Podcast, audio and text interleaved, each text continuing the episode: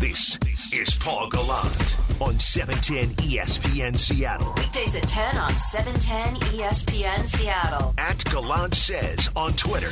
Text into the show at 710 710. Oh, hello and welcome aboard the Paul Gallant Show on Wednesday, April 28th of 2021. I had to check the year for a second for some reason. I am Paul Gallant, and this is the most interactive sports talk show in Seattle and Washington, nay, the world. Here is your question of the day. Before I go off on a little bit of a tangent, with the 23rd pick of the 2021 NFL Draft, the Seattle Seahawks selected Jamal Adams. With the 86th pick of the 2021 NFL Draft, the Seattle Seahawks also selected Jamal Adams. Can you imagine how that would be? Imagine the same team drafts the same player twice at the same draft. The only organization that I could imagine doing that would be the Cincinnati Bengals because they're so cheap and they try to like say, you know, actually we don't really want to pay this draft pick any money. Anywho, here's the question. We can all agree Adams is a good player. Some of us would say that he's a great player. What do we need to see more of him? More of him doing in 2021 to make up for the fact that the Seahawks are not going to be able to add to themselves in the first round or the third round and only have three picks largely because of the Jamal Adams trade. You need more out of him. But I, before we dive into what I want to see specifically out of him next year, I got to talk about the Mariners last night. And I know that every single day I sound so overreactive with the Mariners. And I'll admit it, baseball, it's like my third favorite sport. And there are times where I know that I am reacting to one out of 162 baseball games the same way that I react to a football game. But last night I got mad. I realize I am being impatient and unfair to the baseball operations of the Seattle Mariners by being mad. But that lineup had two hits last night and they lost 2 nothing in a game where their starting pitching did what it needed to do and its bullpen did what it needed to do. If you only give up two runs, you should have a chance to win the game. They only got two hits, and they were both by Kyle Seager. And I mean, the top of this order, there is so much pressure on Mitch Haniger and on Ty France and on Kyle Lewis and on Kyle Seager to deliver. After that, I don't trust any of those guys after the fact. And I get it. Some of these guys, they are going to take time to develop. You hope that Taylor Trammell is going to be able to develop into a competent player. You hope that Evan White's going to be able to figure things out at the plate. But it's hard for me, even with this team in the midst of a rebuild, to feel good about the approach this year because they didn't sign any veterans to play in any of the positions in the infield in the outfield. They they decided that they were going to roll with a lot of what they had last year to expect Dylan Moore to continue what he did last season was probably naive, but he did play well last year. I know that the Mariners are not anywhere close to where they were in 2018, where they thought they were an actual contender, but at the very least, they were a plus baseball team. I know that also 2019 happened, and you don't want to get too crazy when a team gets off to a really good start. But this lineup is making me want to rush Jared Kelenic. It's making me look at highlights of Noelvi Marte, who hit two home runs, I guess, yesterday in the alternate training site, and it makes me think that I want to see him right now, even with JP Crawford not being terrible thus far this year. There are legitimate bright spots on this team, but they cannot go into next year, and I know I'm already talking about next year, without adding some sort of veterans in the lineup. They can't going into this year and, and hoping that your smorgasbord of young players was going to give you more runs at the plate, like I understand it. It is a rebuilding year, but I think that both Jerry Dipoto and Scott Servais wanted more on this roster this season. Kevin Mather got in the way. Mariners brass better not get in the way next year. They better not. Because these guys, I, I, I feel like they can't just be looking at things from the penny pinching ways that you traditionally see a baseball team go through in the midst of a rebuild. What's it really going to cost you to bring in some sort of veteran like a Kolten Wong or something like that to a one or two year deal? Not much. So next year, despite my frustration, despite all my rage, just being a man in a cage watching a baseball game, I can accept the fact that this year is this year. But next year, no excuses saying that on April 28th of 2021. We're already talking about 2022, Paul. Text in 710 710. This is the most interactive sports talk show in Seattle and Washington nay the world. Paul Gallant telling us how the Mariners should do it after being in Seattle for five minutes. No, thank you. Changing the channel. I'm not the only one. Oh, well, thank you very much. Well, I'm sorry that I'm, you know, looking at things from the perspective of somebody who's actually watched a good baseball team in the last 20 years. I hate to be mean like that, but if you're going to be mean, boo, boo, boo, I'm going to shoot back. I have to. My question for you today, though, has to do with the NFL draft. You know, because if we get frustrated every single night after a Mariners loss, to nothing, we're going to be frustrated all season long. And they have been fun, they have been frisky, and they are a plus 500 team right now. So I want to shift to the NFL draft. Since the Seattle Seahawks were not tricking, not they're not going to be drafting in the first round tomorrow. They're not going to be drafting in the third round tomorrow. There is going to be a void on the roster going into this coming season. I mean, really, what your roster is right now is largely going to be all the main contributors, I think, for the 2021 campaign. I like Jamal Adams a lot. I think he is a good to great player. I feel like they know that he is great at blitzing. They have to find other things that he is great at. And he has to become great at other things too. So here are the things that I want him to be better at this coming season and things that I'm hoping he is actively working on this offseason. And you know what? I'm sure he is. Strikes me as a very hard worker. He's great as a pass rusher, but you can't rely on him blitzing as much as the Seahawks did last year to create pressure. You can't.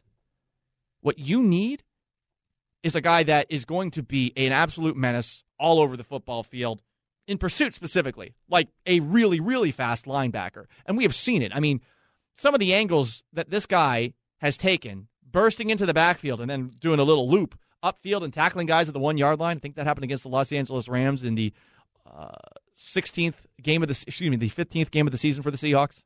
You know the division clincher where he has that unbelievable just bolting through the bolting through the line of scrimmage and tracking a guy down on the right sideline at the one yard line. You know he can do that, but you need playmaking from him. And while I don't think he's ever going to develop into a guy who is going to take the football away when it's thrown. I mean, he's got some issues bringing the ball in. I think I trust KJ Wright to catch a football more than I trust Jamal Adams to. He only has two career interceptions. He, he had a couple of drops last season. I want Jamal Adams to be better at forcing fumbles. Adams has seven forced fumbles over the course of his career. He only had one forced fumble last year. I believe it was that strip sack of Jared Goff in the first Seahawks Rams game. That is something that I hope that he is better at this season. And look, Ed is a skill. Remember Charles Tillman from the Chicago Bears? Peanut Tillman. He was so good at knocking the football out of wide receivers' hands, running backs' hands. I want Jamal Adams to develop that as part of his game because the Seahawks need to create more takeaways. And I think that that is the guy that has the most potential to do that on your team. It's not Bobby Wagner anymore, but he is going to have to add certain, I think, skill sets to his game and able to do that. But what do you want to see differently from Jamal Adams this coming season? 710 710 is how you text in. You could tweet me at Gallant says, text in. Don't be surprised if the Hawks trade Jamal for picks. I would be surprised by that. It wouldn't make any sense. You did give up a lot to get Jamal Adams, but in getting Jamal Adams, you have the linchpin of your defense going forward. Not perhaps in a traditional way that you would look at a safety, because he's not exactly the best cover guy, as we saw with him trying to cover Julian Edelman in week two last year, with him getting mm, shaken by Stefon Diggs. But that, that's not his forte. But you got to find other strengths, and the Seahawks have to find ways to maximize it. And it can't be just blitzing, which he is good at. And I'm not saying don't do it anymore, but you're going to have to minimalize it a little bit, especially when you go up against good teams with quarterbacks like Aaron Rodgers who can actually see these things coming when you're going up the, against the Dwayne Haskins and Jared Goffs and the banged up Kyler Murrays and the Colt McCoys of the world down the stretch, you know, those blitzes are going to be a little more effective. I'm Paul Gallant. This is the Paul Gallant Show, 710 710. Text in. You can tweet in at Gallant Says. It is 1012. It's time for What's Trending with Maura Dooley. Maura, what's going on? Oh, you know, just living the dream, getting ready for the draft. Are you excited, even though we won't see any picks for the Seahawks tomorrow? I am excited for the draft, and a lot of it has to do with the fact that when I was trapped in Houston covering the god awful Texans, that I had to basically do this thing every single day during the first round of the NFL draft where I'd run around and like ask random people questions. And it wasn't fun to me because I wanted to watch the first round of the NFL draft. So last year was the first time that I was ever able to just sit down and watch the NFL draft. Unfortunately, it was kind of boring because everything was taking place via Zoom and it just didn't have the same feel that it had in years past. And also, it was supposed to take place in Las Vegas, and we were going to see dudes go up to the podium where Roger Goodell was, which was going to be in the midst of the Bellagio fountain. And there were going to be boats going up to the Bellagio fountain middle, and then they were going to get off and then do the awkward hug with Roger Goodell. But that lead up to it, I mean, that's awesome. And I mean, what if there were some malfunctions along the way? That would have been kind of funny, although probably I kind of like seeing everyone's houses though. Like Yeah. random stuff like Harbaugh had some weird birdhouse collection in the room he was in. It's very John John Harbaugh. It seems that uh, that he would definitely have something like that. It's a fair point, but it, it didn't it get old after a little bit? Maybe. And there's also an element of the live crowd there. It's great. Yeah. And Cleveland is one of those fan bases that, even though I would not want to go to Cleveland for the draft, Cleveland is one of those fan bases that cares enough to get angry about things. Yeah. So if there are any Pittsburgh Steelers or Baltimore Ravens that are introducing picks in the second and the third round, I really hope that they go full Drew Pearson, like Drew Pearson did against the Philadelphia Eagles a couple of seasons ago, where he just completely trolled them when the draft was in Philadelphia. I want to see something Fan like that. base well versed in booing. Yes. Oh, Yeah. yeah. Yeah. Poor guys. poor Cleveland. All right, well, let's get into what's trending. Uh, first up, George Kittle, San Francisco 49ers tight end, told the Stacking the Box podcast an interesting story about his draft day. but really, I think really the only thing that was quirky that happened to me was my agent called me and he was because before the draft he's like, "You're going to be anywhere." My guess is if a team snags in the second, you'd be super lucky. My guess is late third, uh, all the way to the sixth round. And I was like, "All right, that's fine with me. Like, no worries." So, you know, like that third round is on that. I think it was that Friday night, so I watched all that. No chance.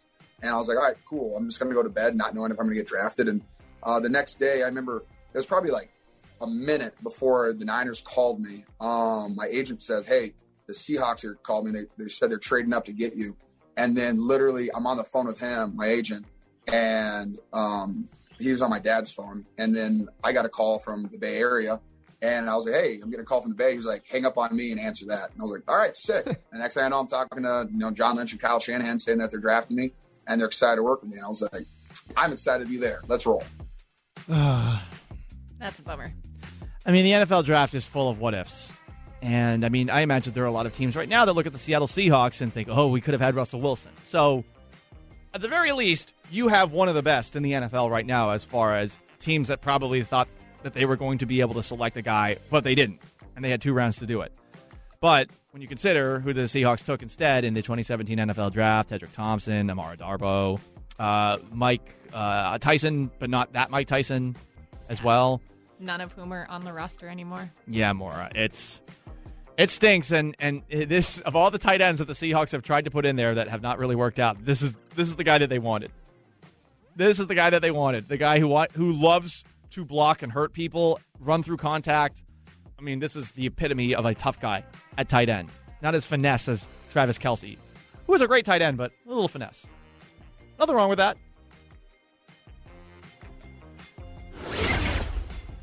All right, we we had to squeeze this one in, of course, so you can um, feed your Yankees hate.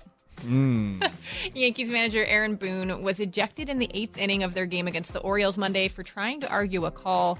He was asked about it after the game, and this is what happened. Aaron, just to, again, it looked like Gibson was pointing the dugout saying, "Stay in, don't come out." Is that accurate? He was basically saying, "Don't even come out and try to discuss challenging this because yeah, You can't, and you're out of here. It was, it was too quick, and it was, you know, I just felt like it was kind of bullying, frankly.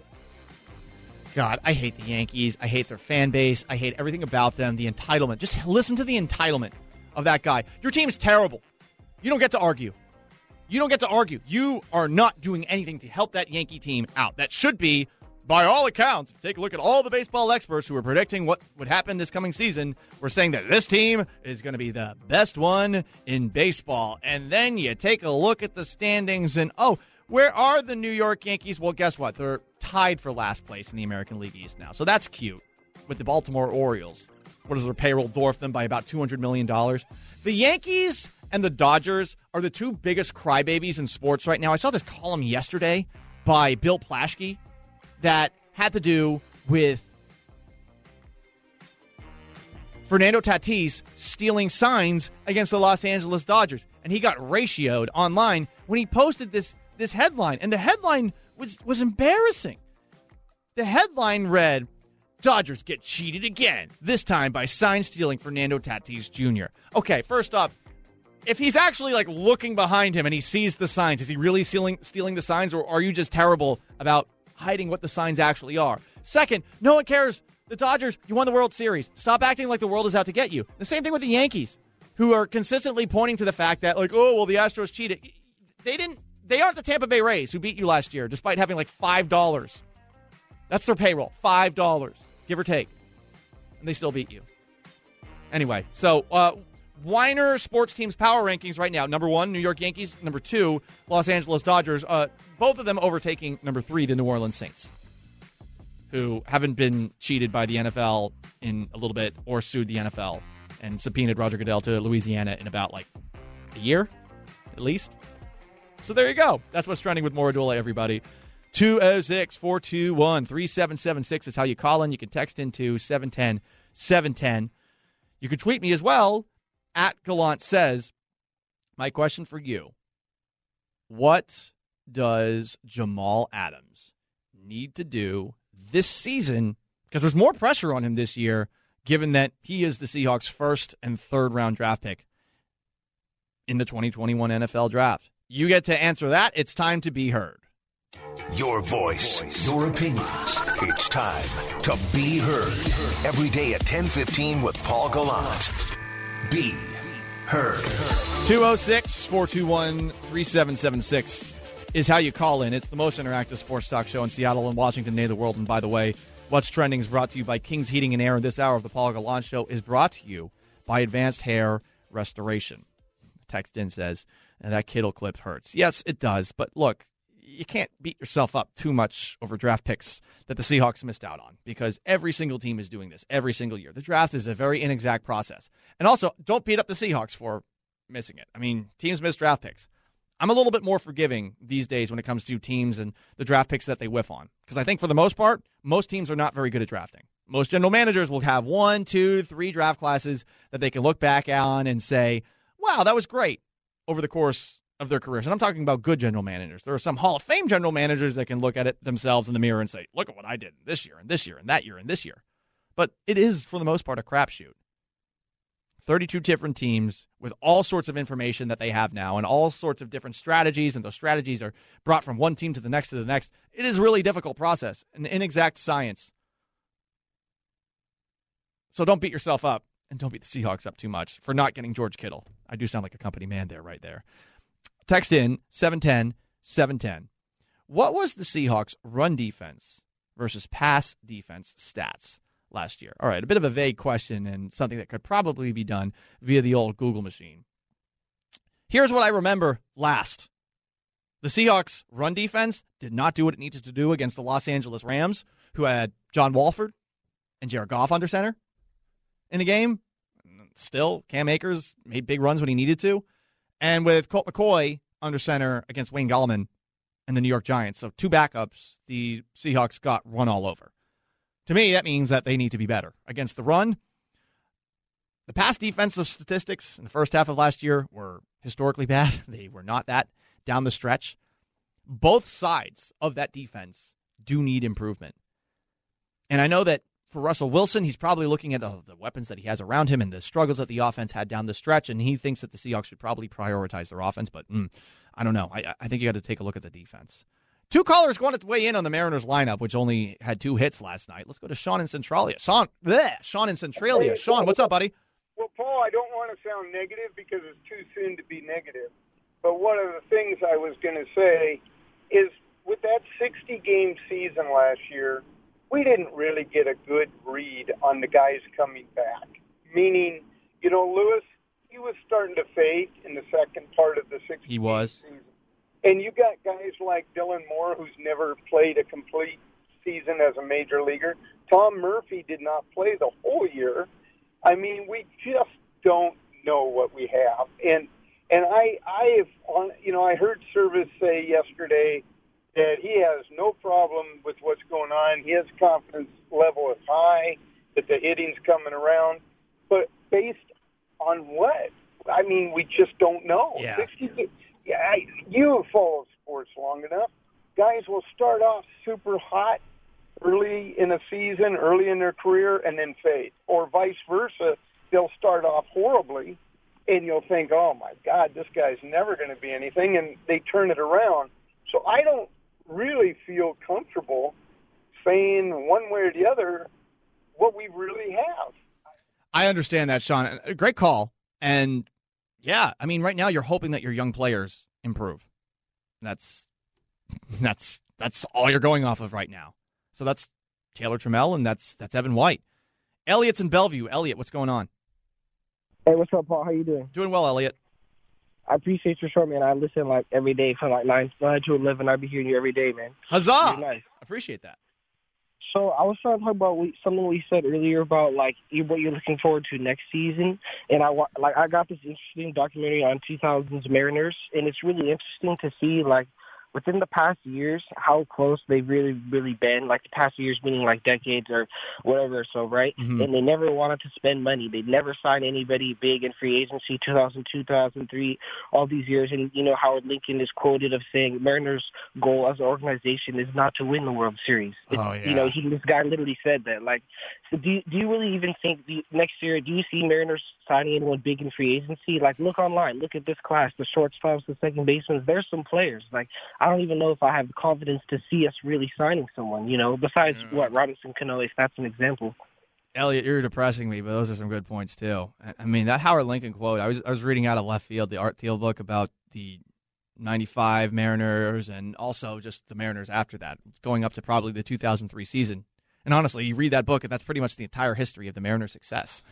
It's funny. I mean, that book's book's almost 20 years old now, and Howard Lincoln does have that line in there, and you're? And and you could it's somewhat taken out of context, but at the same time, th- they are basically saying we're going to stay true to their process. Well, the process did not work then. I wish I had the answer to that, Elliot. I, I I think the hope is that when you have some of these young players that are finally coming up, whether it's Jared Kelenic or Logan Gilbert, that the team will just be better because of their presence, and that they will be a more attractive destination to some free agents. But you know, when you hear that the Mariners are in on some of these free agent discussions, at least in the past years, I, I just wonder how in they were, given what Elliot just said. Now, my big hope is that the, the Mariners actually might have had a small victory and massive victory in what just took place this offseason. Because Kevin Mather opening his mouth seems like it has created more of a separation between baseball executive operations and the baseball baseball operations of the Seattle Mariners. The baseball baseball, that's repetitive. But whatever the case, I feel like now there might be some separation there. And maybe they'll be allowed to pay some of that money that they have to work with. I'm Paul Gallant. It's the Paul Gallant Show. Up next in the sports pit, it's Michael Bumpus. Text in 710 710 if you have got a question for the one and only bump of our beloved Cougs. And he's going to answer the question of what Jamal Adams needs to do better this season to basically make up for the fact that the Seahawks don't have a first or third round pick. It's 1030, and that means it's time to get in the sports pit. in the pit where all that stuff goes down, man, if you don't have some freaking toughness, you're gonna get your you're gonna you're gonna fail. With Paul Gallant. And joining me right now in the sports pit is the one and only Michael Bumpus. Bump, what's going on, buddy? Gallant, what's going on, man? How you doing? I'm doing well. I like that we're doing some two a day action right now. Yeah. How many two a days did you go through over the course of your football playing career? You know, when I was in high school, we used to do two days for like two weeks, and I think we're like the last generation to do that. When I got to college, we did it for like three or four days. In the NFL, you get like one day or something like that. Uh, yeah, harder in, co- in in high school for sure. Wait, people in high school don't do them anymore? Nah, not like that, man. You know, in football, it's a it's a different game now, Paul. I think you're only allowed like two or three, at least in California right now. In the state of Washington, I know for sure you're allowed three two days. Oh man, that's yeah, that's that's something else. Yeah, because uh, listen, I played high school football. I just remember the first day of two days, I always puked, and uh, that was that was that was never any fun. All right, bump. Uh, the, the the big question of the show today: the Seahawks, of course, they traded the 23rd pick in this year's draft and what's going to be the 86th pick in this year's draft, in addition to a first round pick next year for Jamal Adams. Jamal, I think, had a good to great season last year, and you know it, we don't know what would have happened in that wild card game against the Rams if he wasn't injured. I do think that the result could have been somewhat different because he was in position to make a lot of plays, but wasn't 100. percent What do you think Adams needs to do better next season to, I guess, make up for the fact that the Seahawks are going to be able to take two less players in this coming draft? Man, you look at his game, right, and you you can point your finger to what everyone says about him is being better in pass coverage. When the football's in the air, attacking the football, and people like to lean on that Rams game where he didn't make a play on the sideline. And let me remind you, he had his pretty much his, his arm like sewn to his hip because Yeah. he couldn't raise his arm. Torn So- labrum. yeah, and that's that's the easy route to go. I think he can he can get better in the pass game. I don't think he's horrible. I, he can probably get better there, but the main thing is just to be available. You know, there were times where he just wasn't available. He was injured. He was banged up. This is football. That's going to happen. But can you imagine if he was available for all the games this year?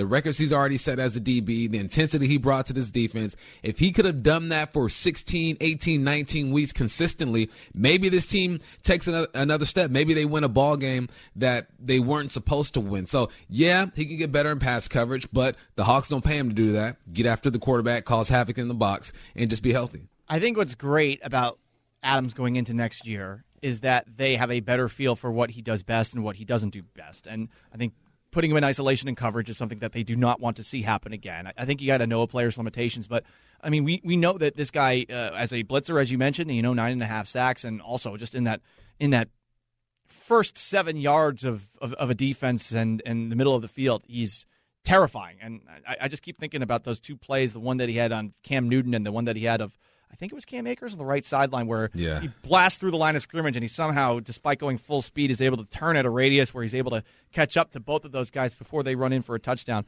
What I'm what I'm hoping he does more of, Bump, and, and I don't know if this is an easily an easy to pick up skill over the course of one's career, but I want to see him better at forcing fumbles. Okay. I don't know if that's too much to ask, or if that's such a niche skill that it's not niche skill that you're you're, you're not exactly, you know, prioritizing something like that. But I just keep on thinking about about a guy like Charles Peanut Tillman and how good he was at that. And you know, if if Adams can create more plays like that over the middle of the field, he can have the kind of impact that maybe he's just not capable of in the passing game. Yeah, that's a good point. I can see that. I, do you remember the days, I want to say it's Legion of Boom days, where you could see those guys going for the fumble, right? They're trying to punch the football. It's almost like they're going to punch the football out before the tackle, and they caused a lot of turnovers. I like that, Paul. I think if, if he can add that to his game, then it, it kind of um, it helps him out in other areas. I'm good with that.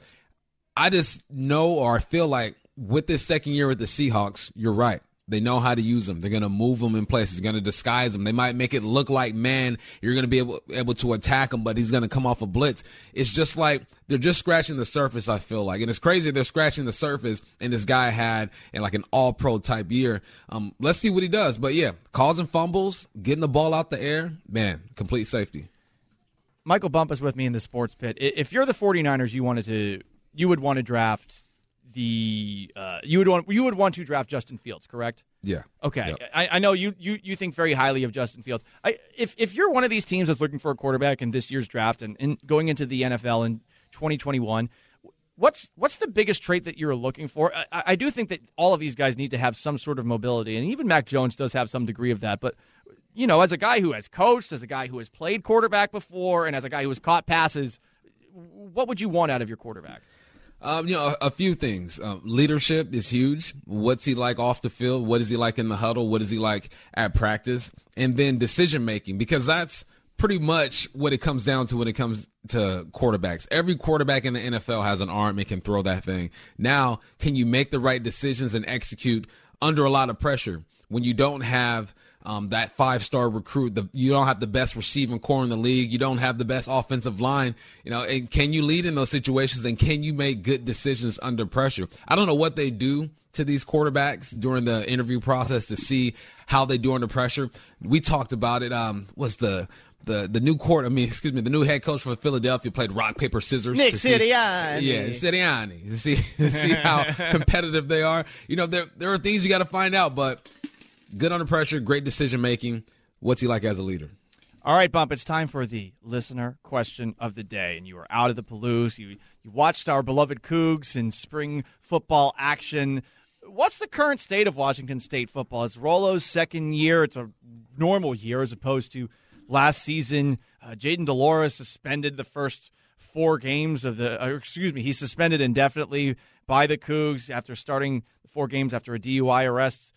What's the state of the Cougs right now as far as that football program goes? Uh, man, it's it's interesting right now. You got a quarterback battle. You mentioned de Laura with his issues. You got Guarantano from Tennessee who came in. Uh, when I was there last weekend, Alex, uh, excuse me, Victor Gabalis looked the best, and he's a walk-on quarterback. So you have a quarterback situation. You're going to see who's what's going to happen there. You still have uh, Cammon Cooper as well. And then at the receiver spots, you uh, you have Travell Harris, who's a good slot Oh, was receiver. fun last year. You- You're looking for an outside guy. Maybe that's C.J. Moore. Um, it looks like there's a lot of potential, but they're still trying to figure each other out. Right? Last season they played what four or five games. I mean, it was rushed. They didn't have a spring practice. They missed out on a lot of reps. So um, I would say there's potential. I think they're a middle of the pack team right now. Uh, but if they can get a couple guys to kind of exceed expectations and get that defense going, I think they can finish the top five or, or four in the pack. It's, it's just hard to tell right now because we just don't get the five stars. We don't just have talent right now, and there's no denying this kid. You kind of got to develop and scheme for the personnel you have. Michael Bumpuses don't grow on trees, but that that that is the five star that they need. They need to find the next Michael Bumpus. Bump, always appreciate you joining me. Looking forward to watching the NFL draft tomorrow and talking about it with you on Friday on Danny and Gallant. All right, Gallant, man, have a good one. That is the one and only Michael Bumpus, our beloved Coug, right here at 710 ESPN Seattle. Okay, guys, you heard from Bump there as far as things that Jamal Adams could be better at. What, what do you think? What does Jamal Adams need to be better at in 2021? And what are they missing out on the Seahawks in not having a first round pick and not having a third round pick? We'll discuss all of that with you. 206 421 3776 710 710 to text in. Tweet me at Gallant Says on the most interactive sports talk show in Seattle, in Washington, nay, the world, The Paul Gallant Show. You're listening to Paul Gallant Powered through the Alaska Airlines Studio. every day at 10 on E 710 ESPN Seattle. Seattle. It was not all a dream. The Seahawks don't have a first round pick or a third round pick. They did trade two first round picks and a third for Jamal Adams, which is a lot. He's the safety. But he's a good player, if not a great player. He's just going to need to give you more this coming season. A texter correctly points out 710 710 on the most interactive sports talk show in Seattle and Washington, nay, the world. For Jamal Adams, trade reference. Jordyn Brooks is a first round pick. LJ Collier is a first round pick. Cody Barton's a third round pick. That's about the best combination they've had with those picks. Would you trade Adams for that trio? No, I wouldn't. I would. I would definitely keep Adams if I were going to get those. And I like Jordyn Brooks a lot, but we still need to see what Jordyn Brooks is going to do if he's an every down player. I think we will end up seeing that this year. Cody Barton's a special teamer at this point. Best case scenario. We haven't really seen a whole lot of him at linebacker. I actually liked what he did at the end of 2019. I, I keep hearing they might give him more of a shot at Sam this year. Interesting. Well, I feel like they. Bob Condotta was saying they feel like they haven't seen enough of him to know if he can contribute more consistently, and if KJ's not back, mm, we may see more of him than just special teams. I would like KJ Wright in that spot. Well, yeah, and I, I, I don't think you know Cody Barton. I, I don't think he's a bad player by any means. It just feels like that that wouldn't be the spot to put him, strong side linebacker. There's been a lot of talk about. I mean, I, I even saw someone out there say, "Well, oh, Darrell Taylor, maybe they move him there." And I mean, you know, I guess Bruce Irvin kind of played in that sort of hybrid Sam and um, defensive end role. I, I, I'm I'm not 100 percent sure what they're going to do at that spot, but what I do know is that if you take a look at the exchange, what you got in Jamal Adams is your future Bobby Wagner. I mean, he's going to be the linchpin and the leader of your defense probably for the next five years. And when Bobby Wagner, I imagine either his play is not what it once was, I, I, I do think that we're getting to the point where he will be on the downslope of his career. Adams is going to be the guy that's your number one on defense going forward. But in the meantime, you do need more out of him next year. I'd like to see the Seahawks better at hiding the way Jamal Adams blitzes and disguising things. There's this play that a lot of people have pointed to against the Buffalo Bills. And It's not Jamal Adams in coverage against Stefon Diggs. It's the screen pass that the Bills had, and I think they got to the one yard line or something like that. They saw Jamal Adams, and it was just blindingly obvious that he was going to blitz, and they checked into a screenplay, and next thing you know, the Bills are on the one yard line. The Bills did a really good job of dissecting Seattle's defense, and I know that Pete Carroll talks about how it's complex in its intricate simplicity, but there needs to be, I think, some better disguising going on with that defense.